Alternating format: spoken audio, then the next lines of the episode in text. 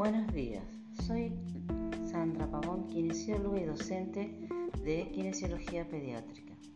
Y mi opinión sobre los espacios híbridos es que representa un avance en el paradigma educativo al alcance de los estudiantes, ya que ellos tienen un buen manejo tecnológico, lo que a mí como docente que estoy transitando me cuesta un poco, pero con la firmeza que lo voy a lograr.